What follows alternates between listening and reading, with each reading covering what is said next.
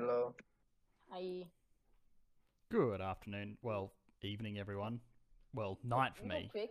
um, I can't watch the video, so I'm just want to ask a quick question: Is that video only about the economy of modern Italy, like unified in the 19th century, or is it like going all the way back to the Roman time?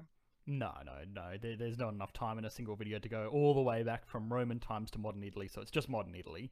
Yeah. Uh, I will make a video on the economy of the Roman Empire, um, but of course that'll That'd be that'll be sort of named specifically Roman Empire as opposed to sort of hiding it in there with Italy, because of course it sort of uh, expanded beyond that, I suppose. Okay, thanks. I gotta go. See you, potato. Hello.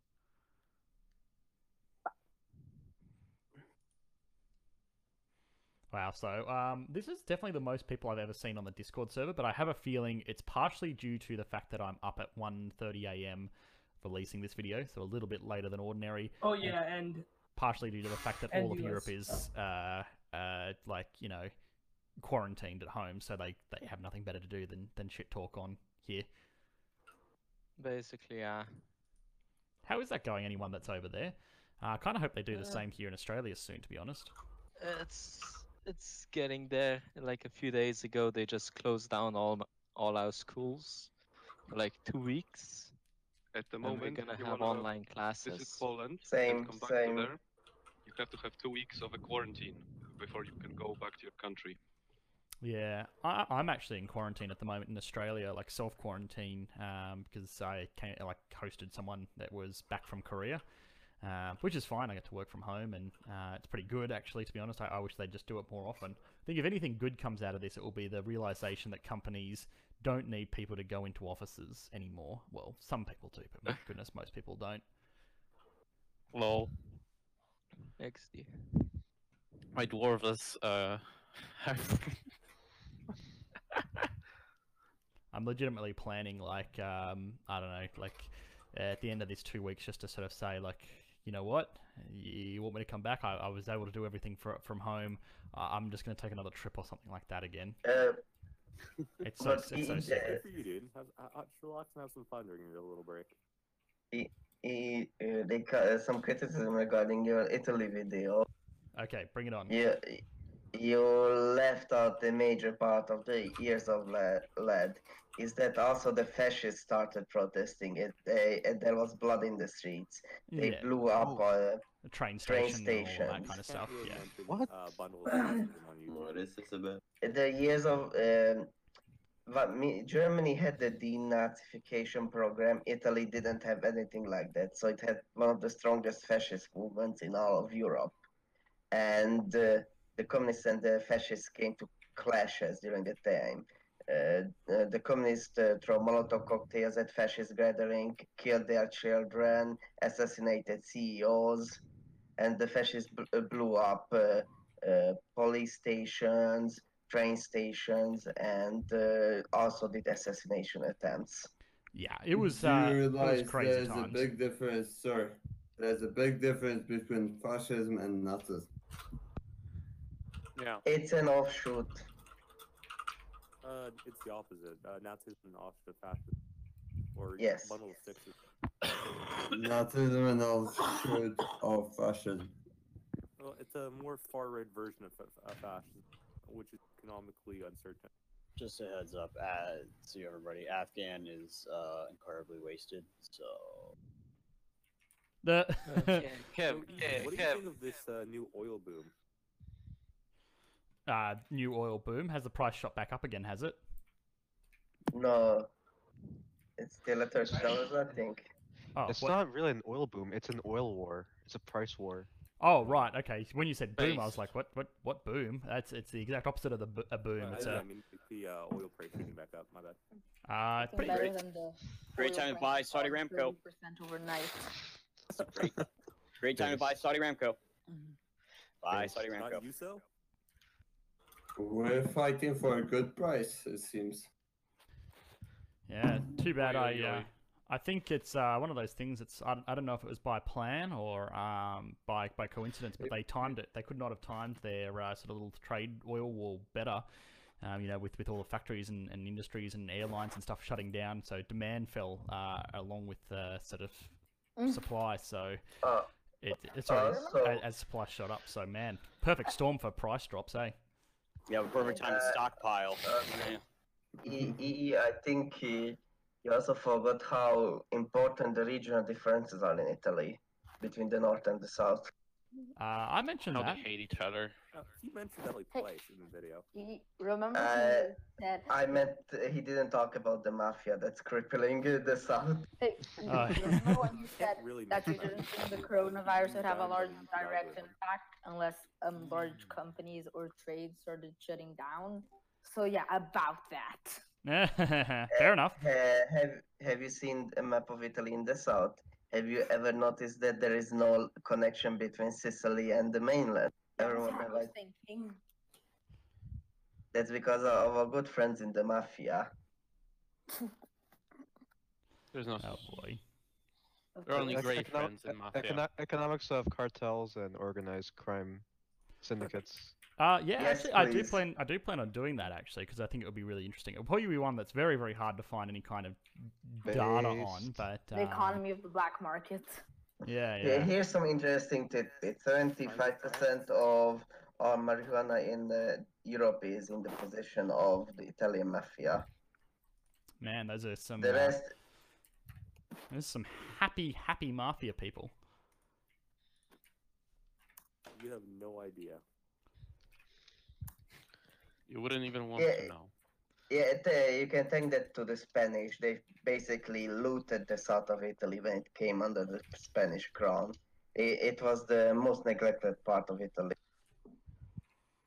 Um, oh, Mm. okay. Uh, so we have so we have sort of some genuine questions. Uh, Isaac asked, "Do you think countries and/or markets are overreacting to the coronavirus because like only six thousand people have died and the percent of people uh, six is like zero point zero two percent." Um, okay, so shameless time to plug. Uh, I actually have shared my thoughts updated on the like the economic impacts of the coronavirus um, as a Patreon exclusive video. Haha, cha-ching. Uh, but uh, the 411, and I'll, I'll let you guys know, is, is basically look, short term, I don't think it is. I think realistically, um, I think the, the major sort of scare factor of this is it can overwhelm hospital beds. Uh, you know, there's only so many hospital beds, and, and realistically, you know, people, some people need intensive care to survive. Uh, without it, they'll die.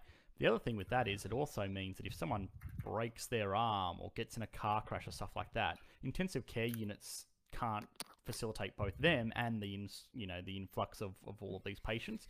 Uh, so the big sort of message of this week is all about flattening the the infection curve.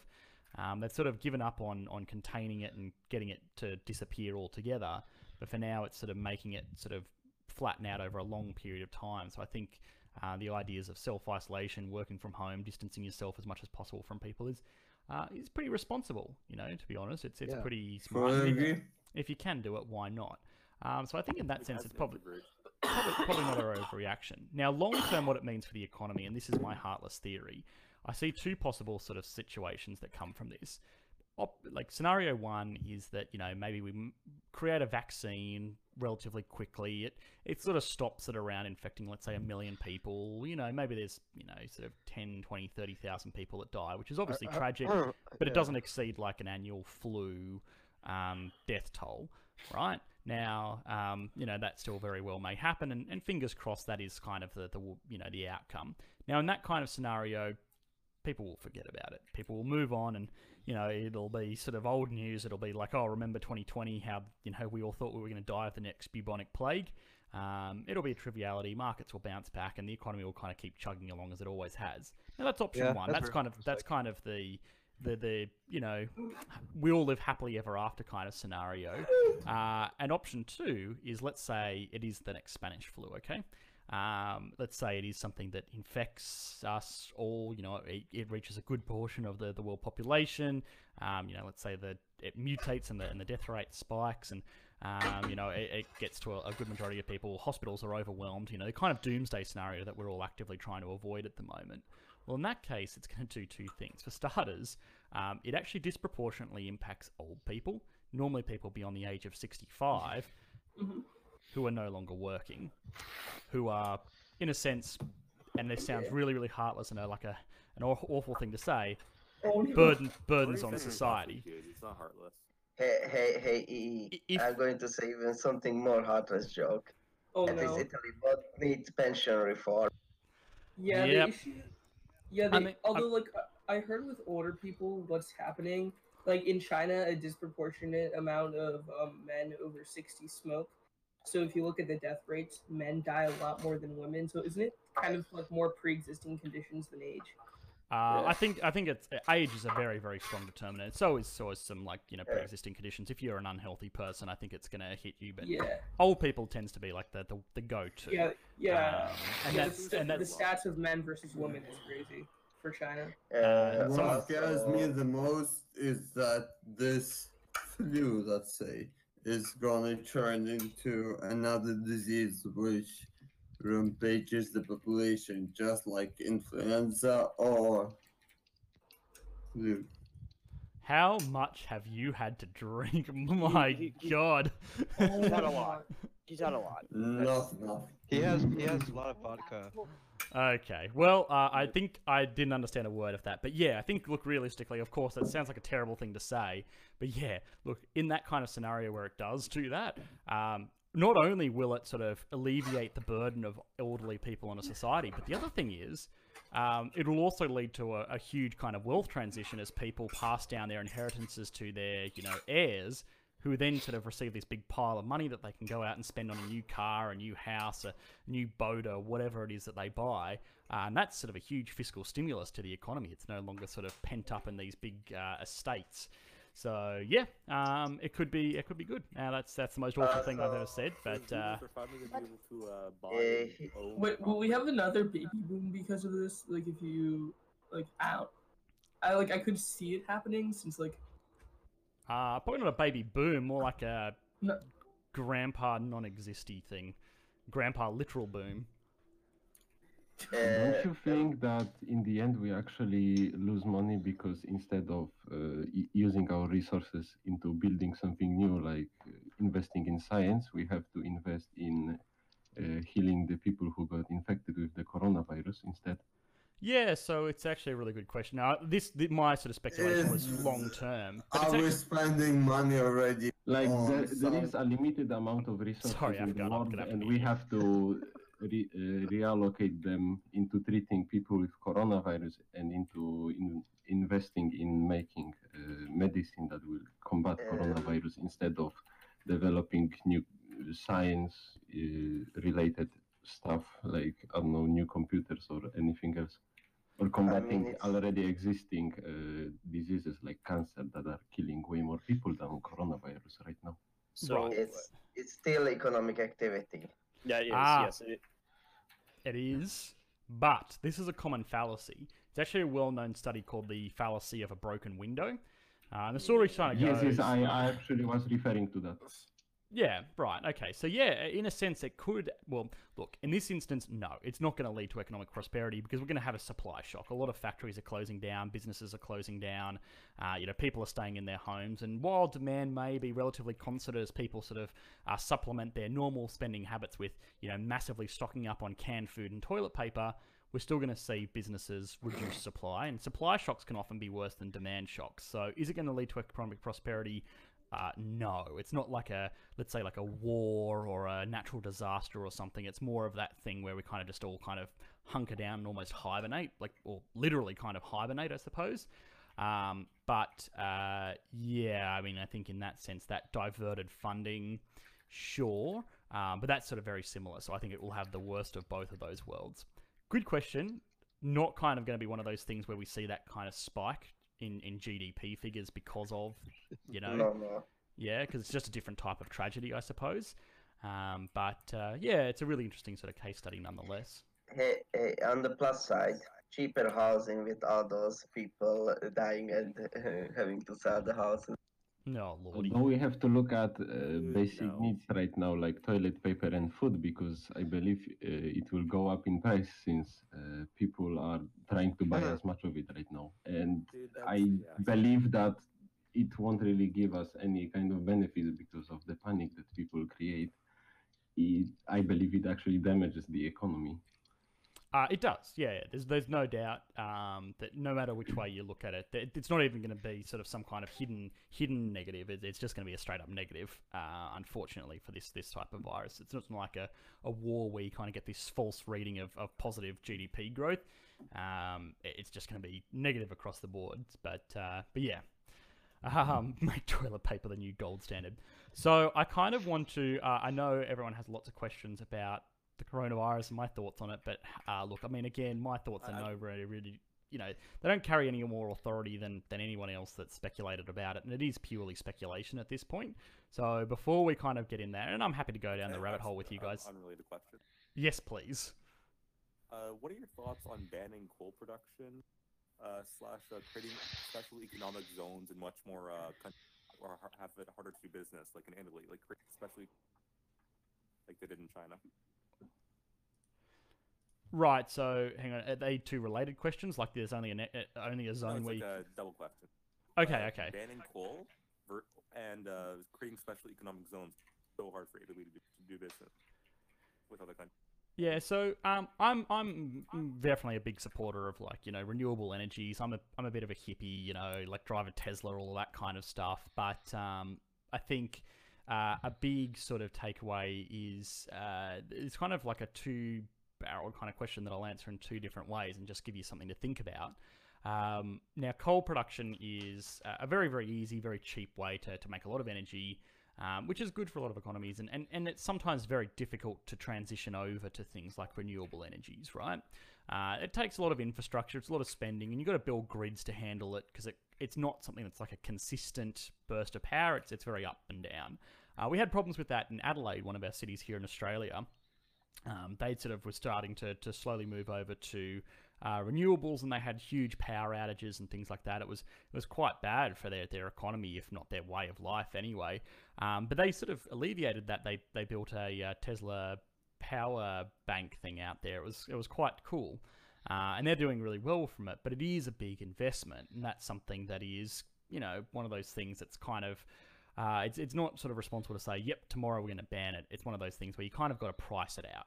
Now, I think it's uh, slowly pricing itself out as the technology gets better. It just becomes easier and cheaper to invest into these renewables that will um, just Wow. you know be more cost competitive than coal.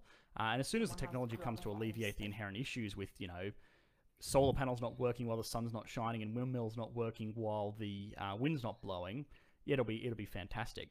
There is one thing I did want to sort of say, and it was really really interesting sort of argument that I was having with one of my faculty members um, for some of the, some of the teaching work that I did back at uh, back in my school. Um, is this a lot of uh, economic prosperity. So the rapid industrial booms that we sort of see in countries like you know uh, England during the Industrial Revolution, Japan during its Reconstruction, China in the modern day, is ultimately fueled by easy, very consumable fossil fuels because they're a nice, very transportable, very dense form of energy uh, that can be used to power factories, can be used to make steel, can be used to power, like you know, cities.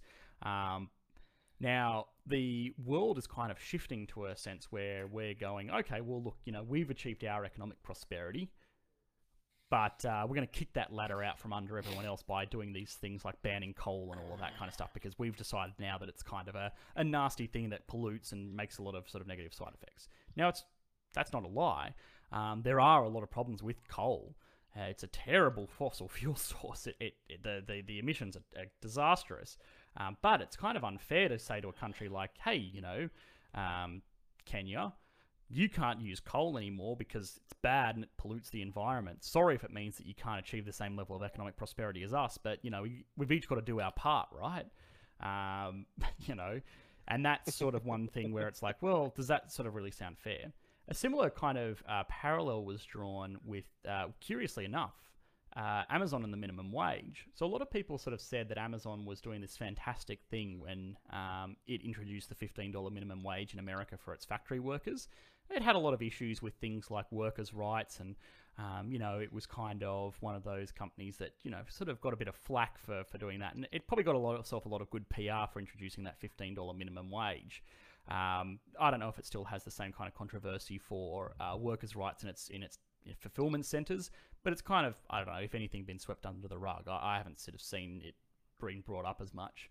But one thing, and you sort of thought this was some kind of altruistic, you know, it was all done for the PR kind of move, uh, and a little bit of it was. But a really interesting theory was that, well, Amazon's already achieved profitability after sort of, you know, a decade of, of, of building itself up. It's investing a lot into automation. It's eventually going to phase out these workers.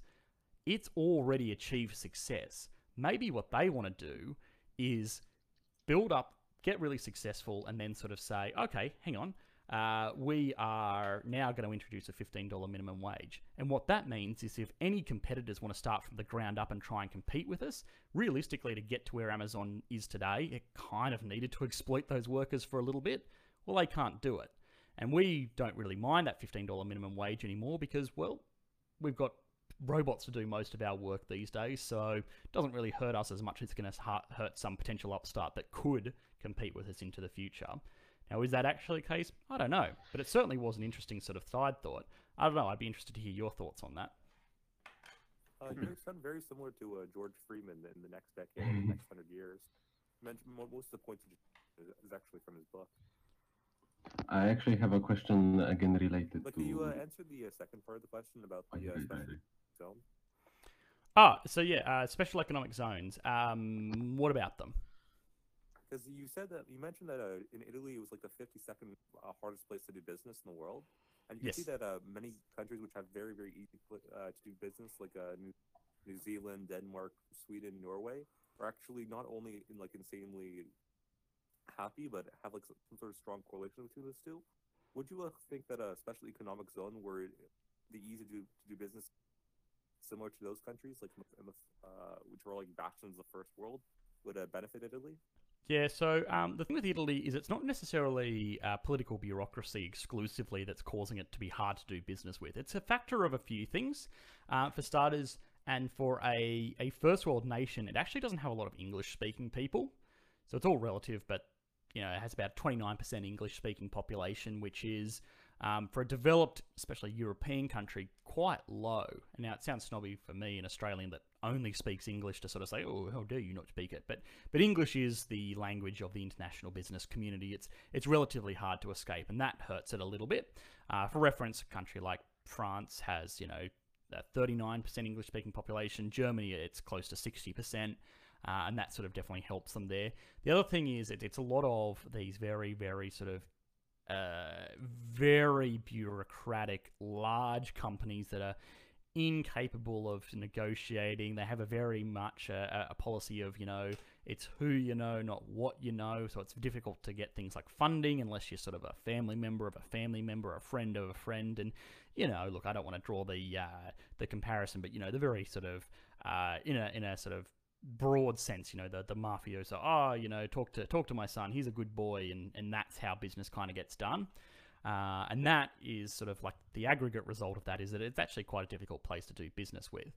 Now, the government's not fantastic. Um, you know, it certainly could be better, but it's not the major hindrance there. So I don't think anything like a special economic zone would uh, would really help them there in a sense. Um, but it is an interesting sort of side thought. Um, but but no, look, I mean, the government as much as possible tries to facilitate business.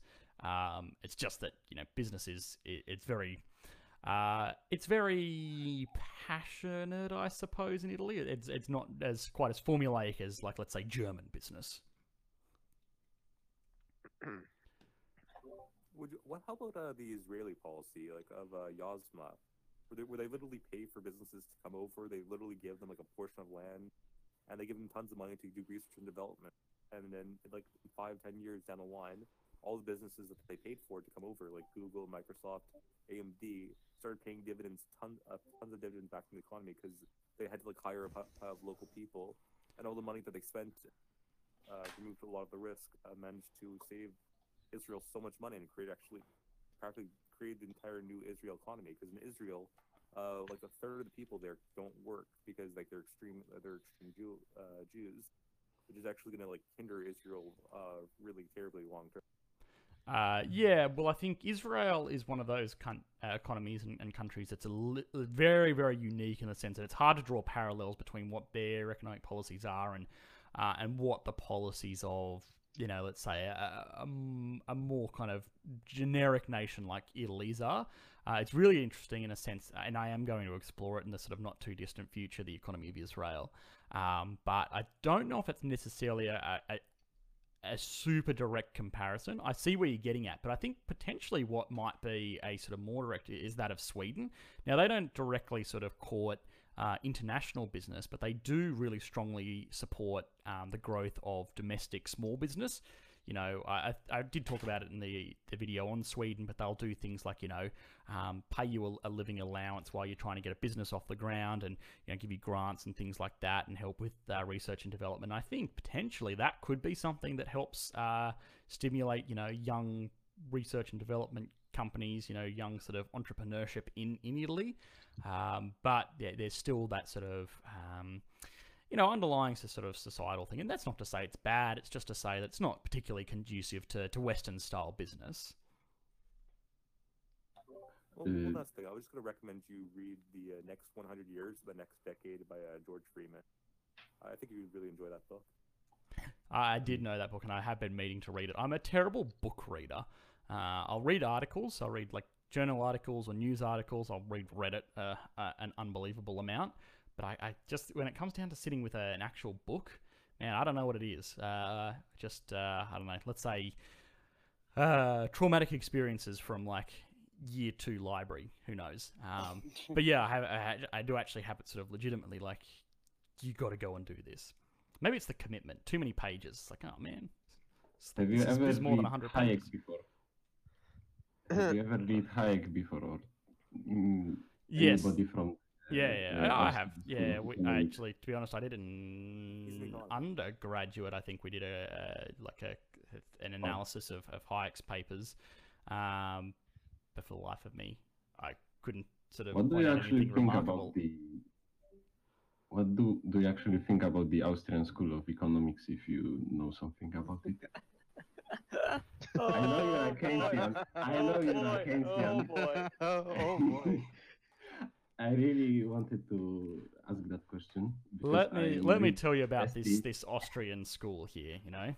Yes, yes. Austrian preschool. Mo- nah, I'm joking. Um, look, I know it's a very difficult question. Uh, look, I think there's there's there's a lot of credence that has to be given to to different schools of economic thought, and I think you know ultimately the takeaway is is look, you know I'll, I'll joke about being a Keynesian shill and and things like that, but um, what I really really hate and, personally my pet peeve, especially amongst you know educated faculty members and in you know tenured positions with with major schools, is that they do align themselves really heavily with with a particular school of economic thought. Um, so you know, for well, look, obviously, I've got Keynesian shill up there on my Discord banner, but um, you know, there will be people that are you know Austrian school the entire way. You know, there'll be people that are hardcore, you know, uh, Keynesians and you know classical Keynesians, And then modern you have Keynesians. Marxists. Yeah, and then they they unfortunately they they The fifth of teach. the social scientists in my school are Marx.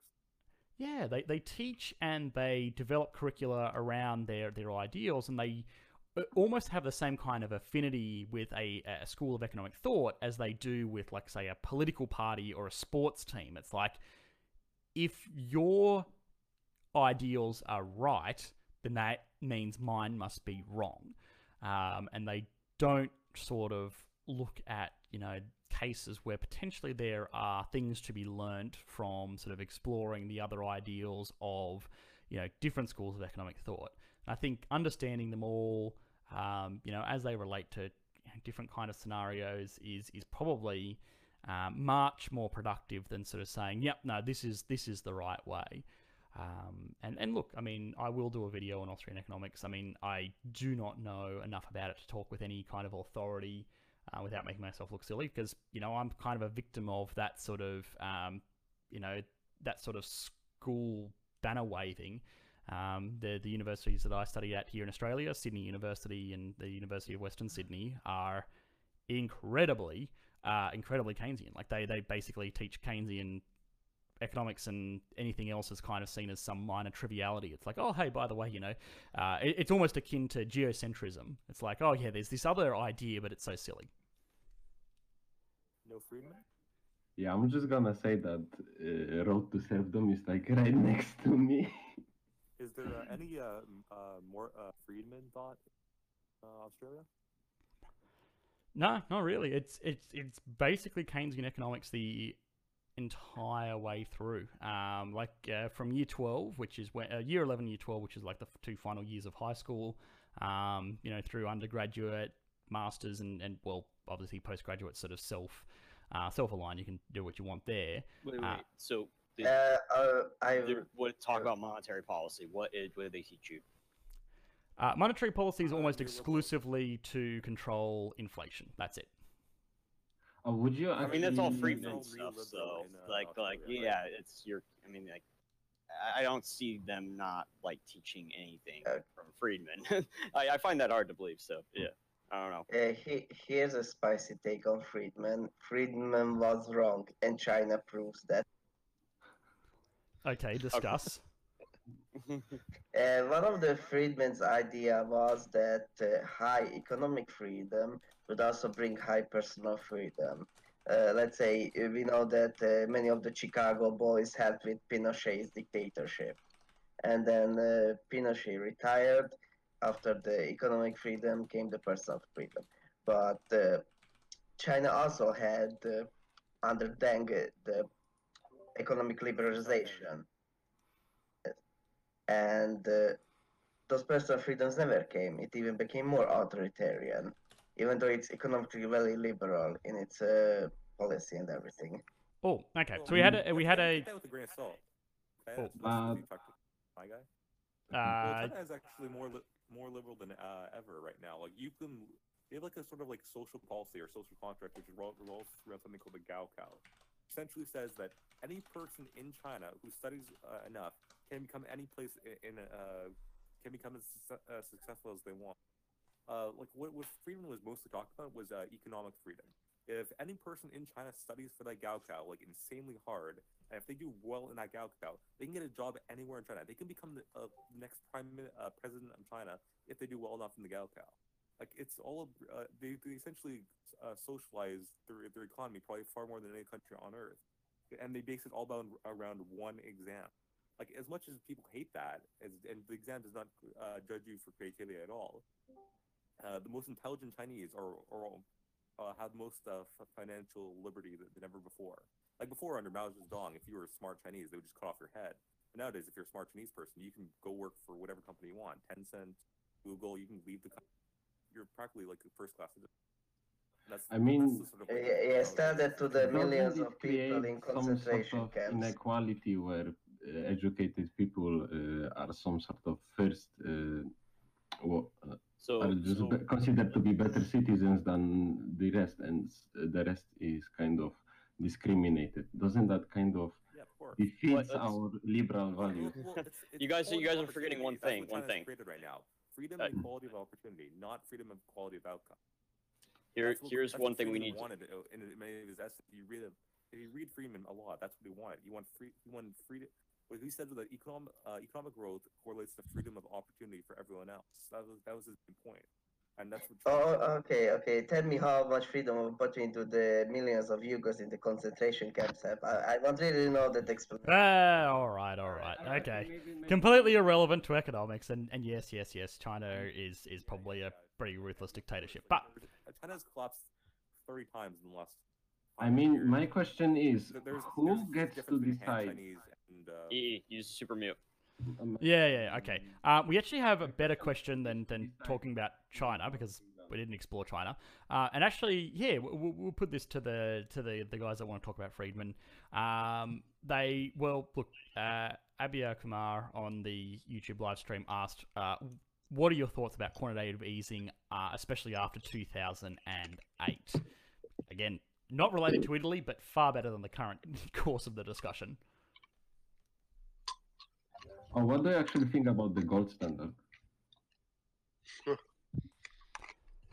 Which was a big Well, whoop. uh, Steve, like that, that's like uh, something Steve Bannon mentions a lot in speeches. Like, if you watch a three minutes Steve Bannon speech, he mentions the economic rise of China, the uh, 2008 liquidity crisis under Barack Obama, where he flooded the entire zone with like four billion dollar, four trillion dollars worth of equal uh, liquidity, and he mentions the uh, constant wars going in Iraq and Afghanistan. And That's what's bringing the rise of populism all around the world, not just the U.S. Like the U.S.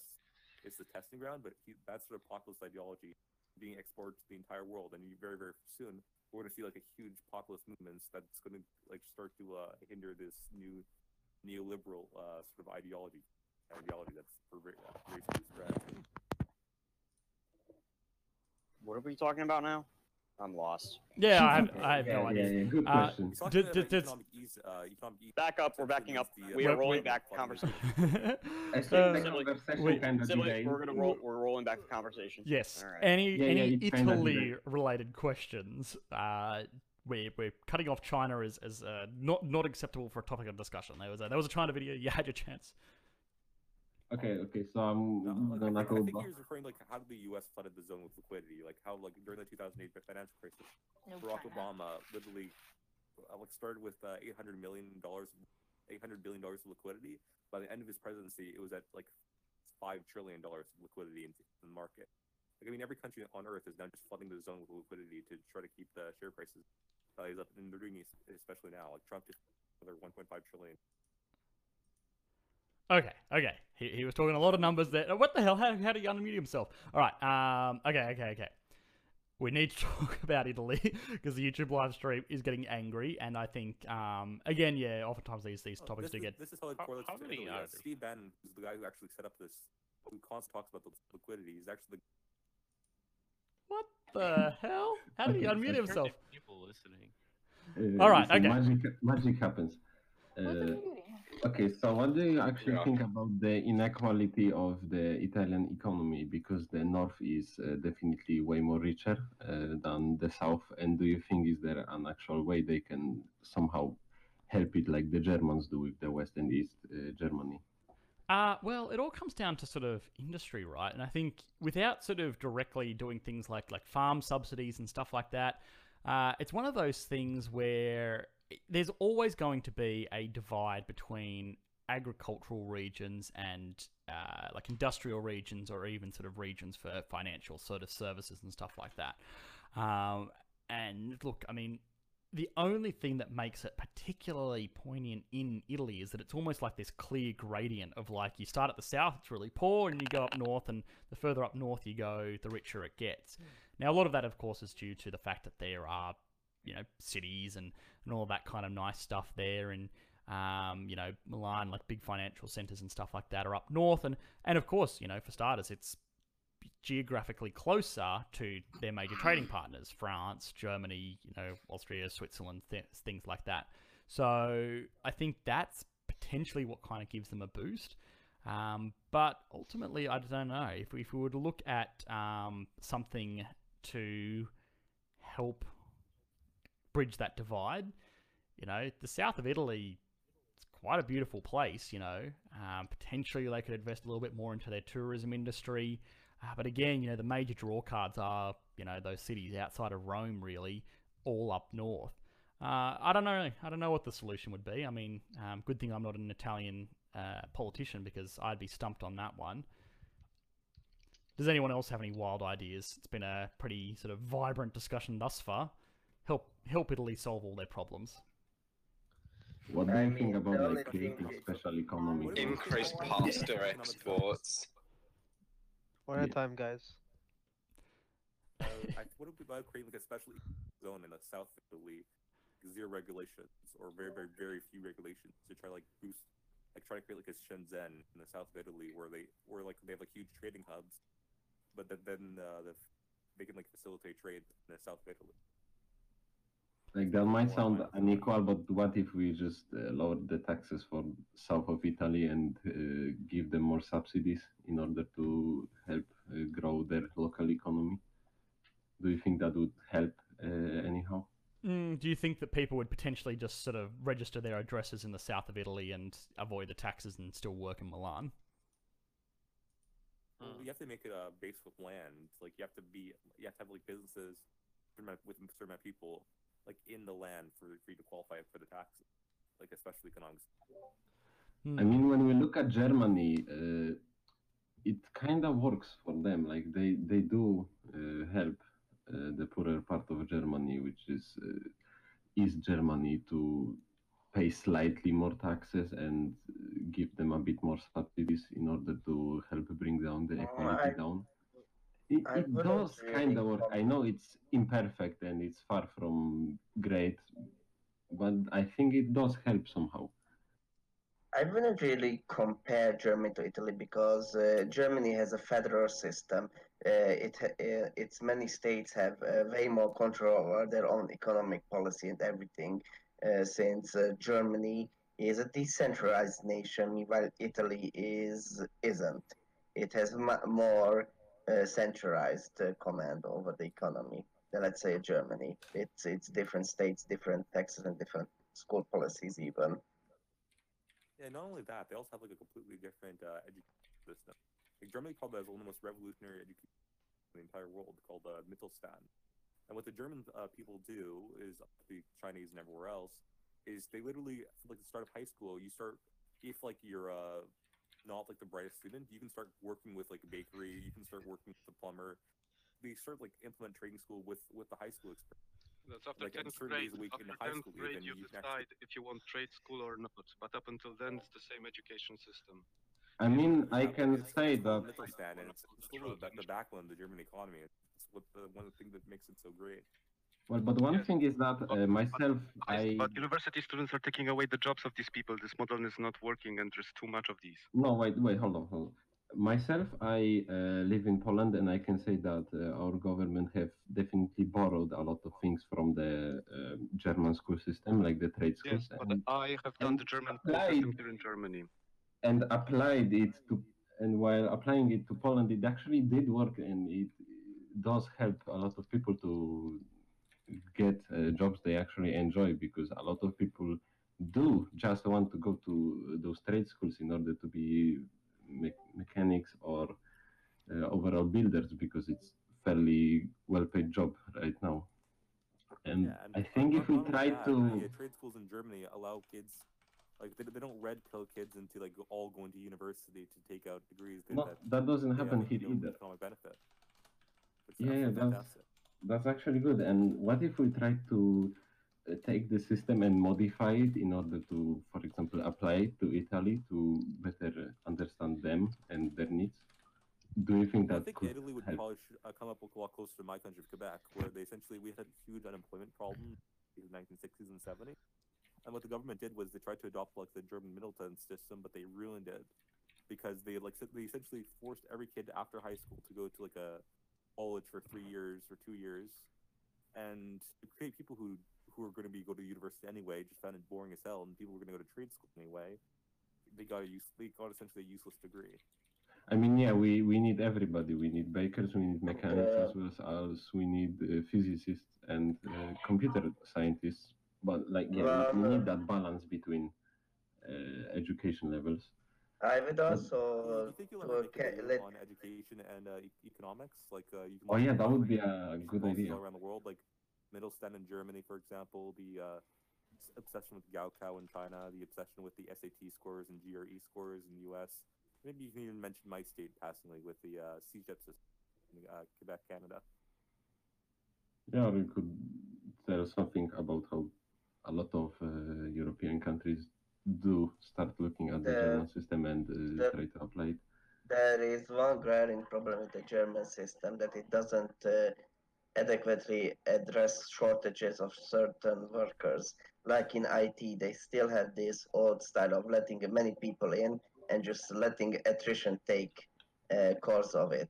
Uh, you have I 150 people start in a year, and then you end up with 20 people finishing the school, and that's not a good model to have if you have an IT shortage in Germany. Okay, but this is uh, like the price to pay for freedom of choice. People are free to choose their own uh, field of study, and they're free to just drop it after some time uh, when they find out Right. they Not don't only like. that, it creates huge supply and demand. Like, the, if you're an IT worker in Germany, you get paid far more than an IT worker all around the world. Honestly. No, that's not what the the system should do. It's a, a system should allocate those You workers. If cannot you force already, anybody to learn anything. but you should make the curriculum uh, more bearable to people.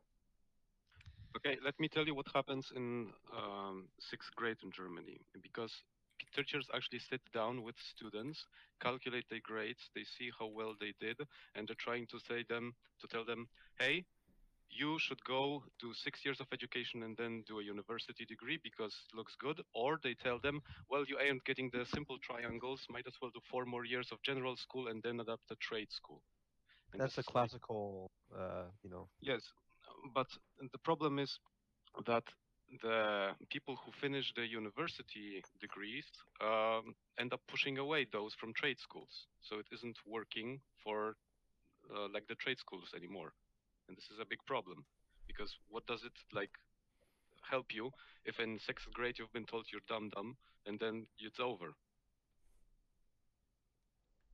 Well, that's I mean, that's what I'm saying. No, we that's cannot not actually true. You can change from the uh, trade school to the high, uh, You can, gymnasium. yes. You can, can- transfer if you're You can disregard the advice even, go to high school, and then you're in a probation period for two semesters, and you have to learn the triangles as well as basically, the it's it's called Hauptschule, and basically it's uh, abolished everywhere. So you, you normally have a secondary uh, sec, uh, Sekundarschule and the gymnasium, and it's comparable the two uh, the two systems, and you can go to university after each one. So it's, your point isn't valid. Yes, um, if you do a trade school and want to go to university, you're actually advantaged and encouraged to do so. Because, for example, some people do the advanced school, but end up doing Mittlere Reife after 10th grade, and then they want to go to university, and those are then via quota systems uh, encouraged to come and do higher education. It's actually a good idea.